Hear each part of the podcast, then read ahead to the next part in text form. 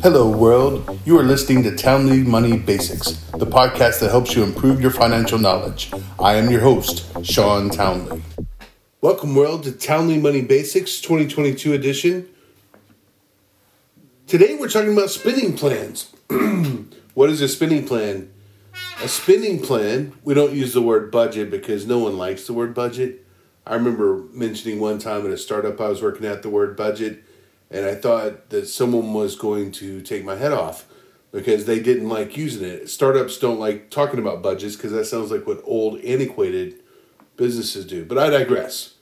A spending plan is a document used to determine the cash flow of an individual or a household.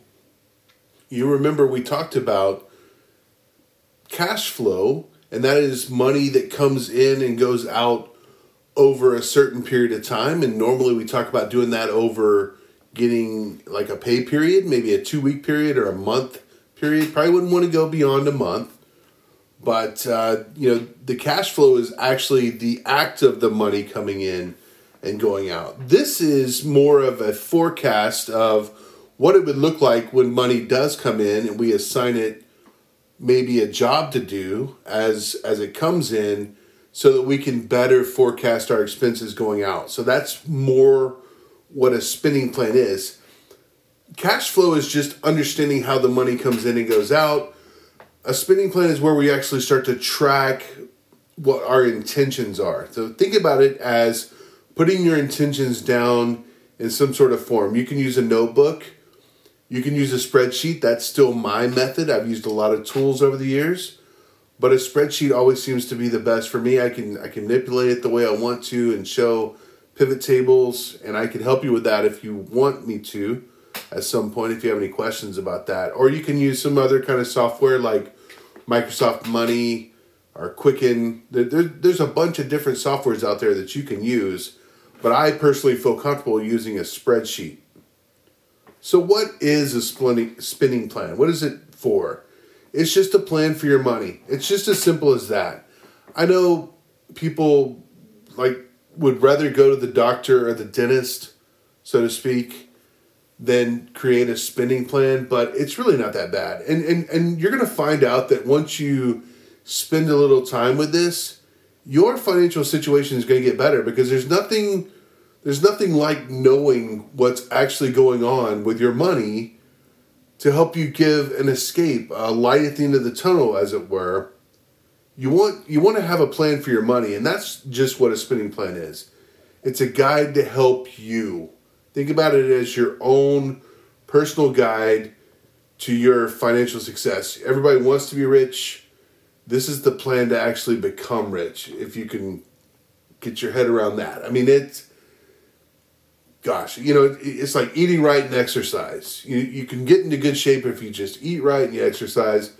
A spending plan's even easier than that because you don't have to get hungry and you don't have to go to the gym to do it. I mean, you just need a piece of paper and a pen and we can get there. It helps you focus on your goals. I heard someone say the other day that, you know, what is success? What is success for you? And, and success always seems to be such an individual sort of thing. Success for me is going to look different than it does for you. Success for me looks like, hey, having all my nights and weekends totally off, being able to go to eat wherever I want to, being able to travel when I want to, not having to clean my condo or have to mow my grass or do any of that kind of stuff, that I can just get up and go whenever I want. And when I want to chill and have some alone time, then I have that as well.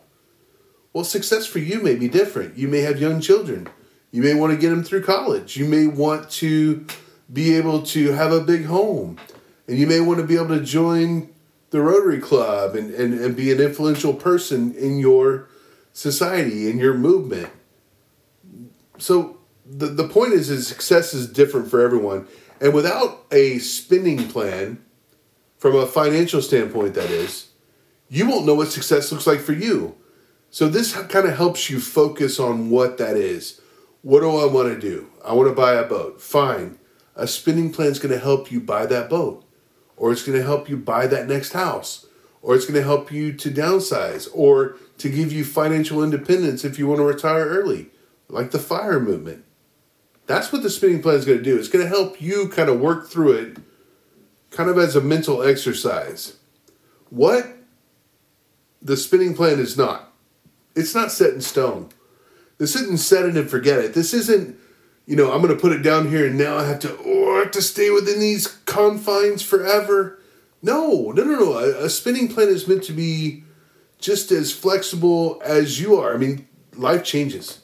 If there's any constant in the world, it is change. So use this as a guide, not as a a restrictive tool telling that you can't do things. You have to tighten your belt. You can't ever have fun.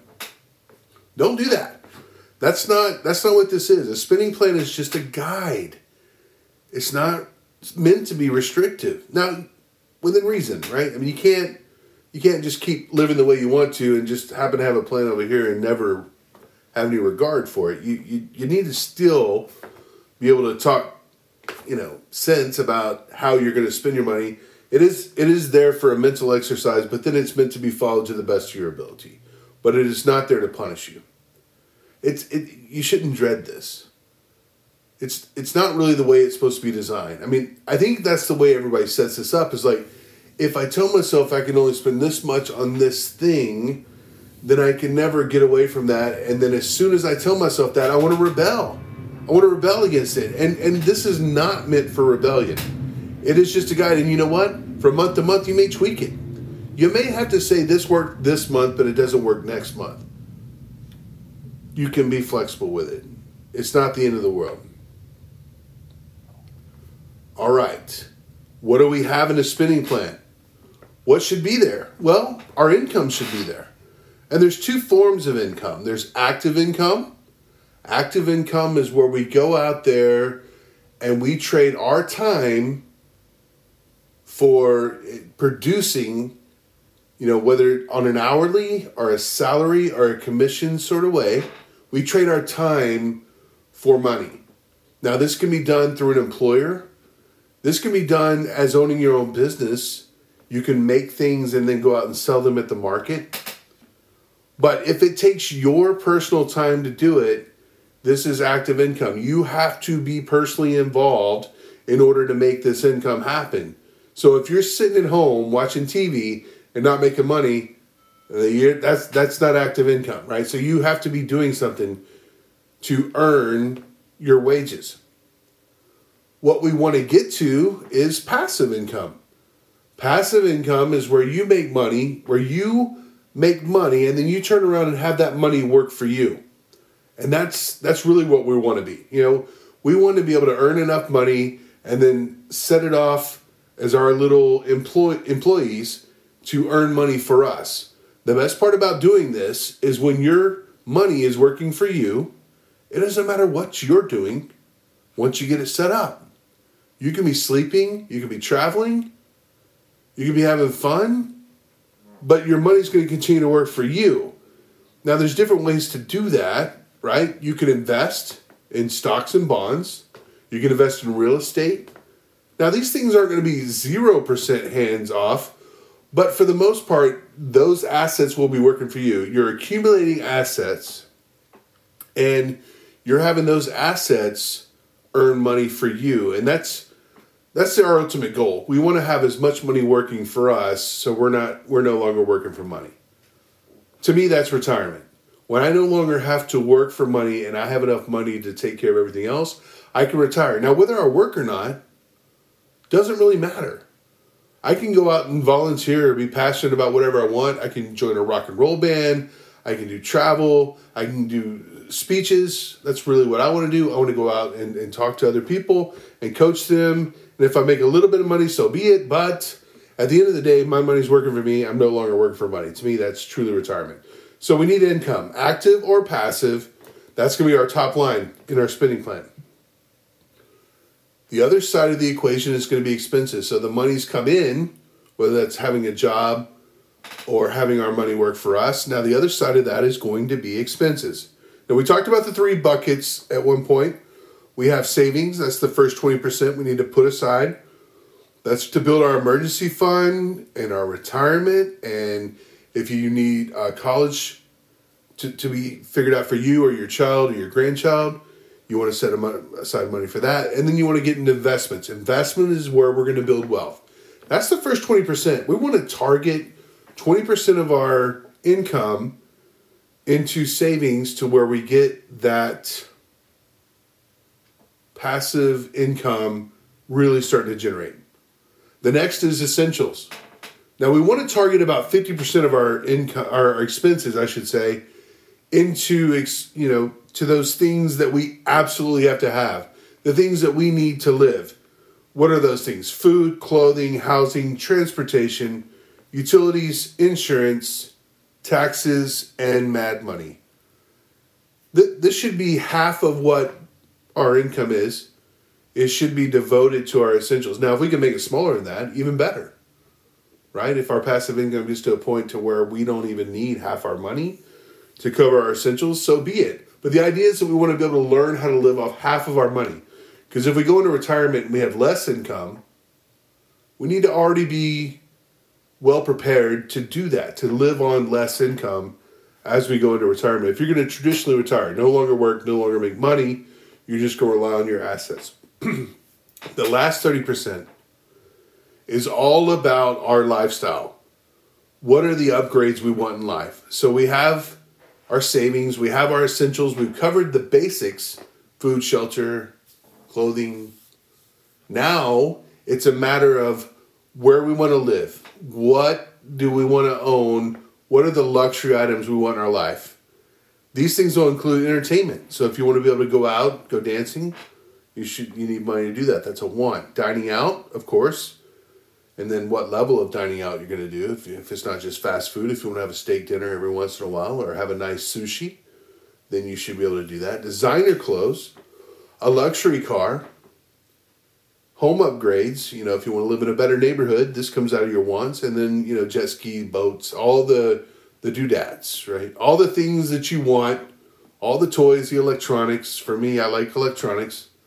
Not always the latest and greatest, but I, I do like electronics. And and that's where your wants come from. So your expenses break down into those three buckets 20% savings, 50% essentials, 30% wants. And if you add those up, if, I'm, if my math is correct, that's 100% of your expenses. Notice that it's 100% because we want it to be kind of a zero sum game. We want that bottom line to be zero. Anything left over, we're going to kick into that savings bucket, right? Because that, that's where we're going to, to, to build our wealth. So, in recap, spending plan. This is just a plan for your money, how your cash flow works. We talked about cash flow.